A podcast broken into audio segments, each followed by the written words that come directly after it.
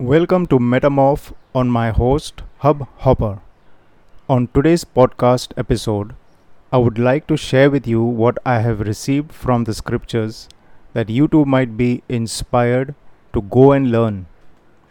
Through the prophet, God spoke to the people he was in covenant with through their fathers Abraham, Isaac, and Jacob. God has not been silent. He has spoken giving all people everywhere a revelation of what He desires.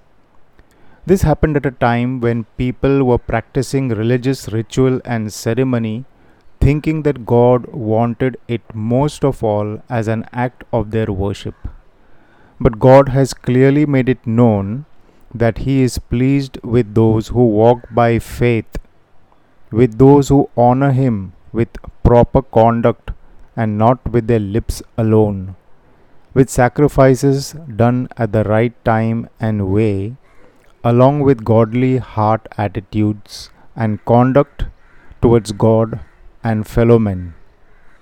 As Jesus was reclining at the table in Matthew's house, many tax collectors and sinners came and ate with him and his disciples. When the Pharisees saw this, they asked his disciples, why does your master eat with tax collectors and sinners? But when Jesus heard this, he said, Those who are healthy have no need for a physician, but those who are sick. Go and learn what this means. I desire mercy or compassion for those in distress and not sacrifice. The question to be answered is if I cannot love a person I can see, how can I claim to love God whom I have not seen? Loving God and your neighbor are two sides of the same coin. Jesus revealed that what we do for the least of the ones who trust in Him, we do unto Him. There is a mystical union of God with the one who relies on Him. In the school of life, what are the challenges you are faced with right now? Whatever that may be, do you show mercy or compassion to the person in distress rather than only offer sacrifice or lip service to God? Let me tell you what I am challenged with. I am challenged with caring for my son who was born with ADHD and there is a daily demand of so many things in looking after him. My wife had a fall and fractured her arm. I have to hold a job to earn for myself and the family, and now I have other household chores to do. I do not consider attending a church service more important than serving God and people whom I meet on the road called life. I used to believe church attend- attendance was more important than serving a person in distress, but I no longer do. I have had to change my mind and behavior towards developing being merciful and compassionate. I find it a challenge to go over my personally set limits and those set by society. Who can teach you and me about mercy and compassion?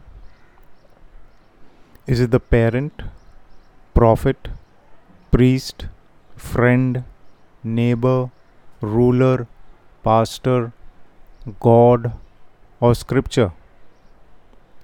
What do I understand about the cost to self to being merciful and compassionate to one in distress? Do I know and understand the depth, the length, the breadth, and the height one can go to in this? That's a lot of questions that need answers. Answers that might not be easy to get. We could do a Google search and read what knowledge and understanding has already percolated through spiritual people.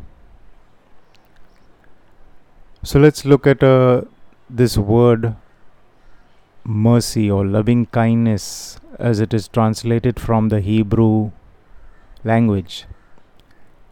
And the meaning uh, comes out to be the steady, persistent refusal of God to wash his hands of wayward Israel is the essential meaning of the Hebrew word chesed, which is translated loving kindness.